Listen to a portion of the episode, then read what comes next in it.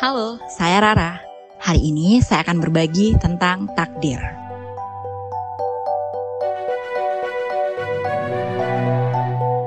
Apakah teman-teman ingat kapan terakhir kali menggunakan kata takdir?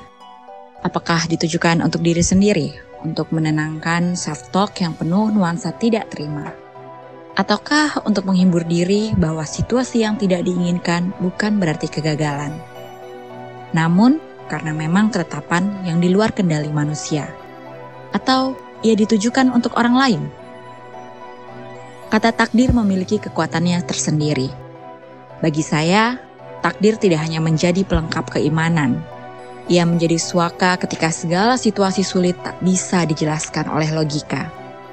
Namun, tak jarang takdir menjelma menjadi kambing hitam atas kegagalan yang disebabkan ketidakmampuan ataupun kelalaian diri. Mencoba memahami takdir mengantarkan saya pada kesadaran akan pentingnya sudut pandang. Ada kalanya, segala sesuatu tampak begitu buruk, karena ternyata kita lupa membersihkan jendela batin kita.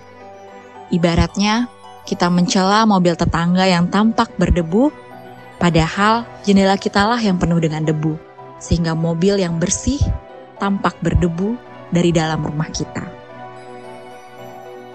Ketika kita sadar akan hal tersebut dan mencoba mengubah sudut pandang, ternyata selalu ada hal indah dari setiap peristiwa yang sebelumnya terasa sangat menyiksa.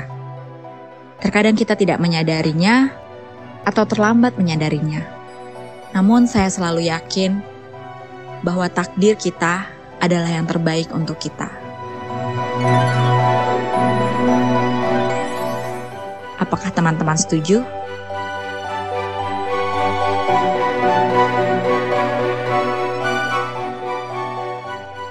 Besok kami akan hadir kembali dengan episode yang baru. Mampir dan dengarkan ya. Karena semua orang bisa menulis dan semua penulis butuh komunitas.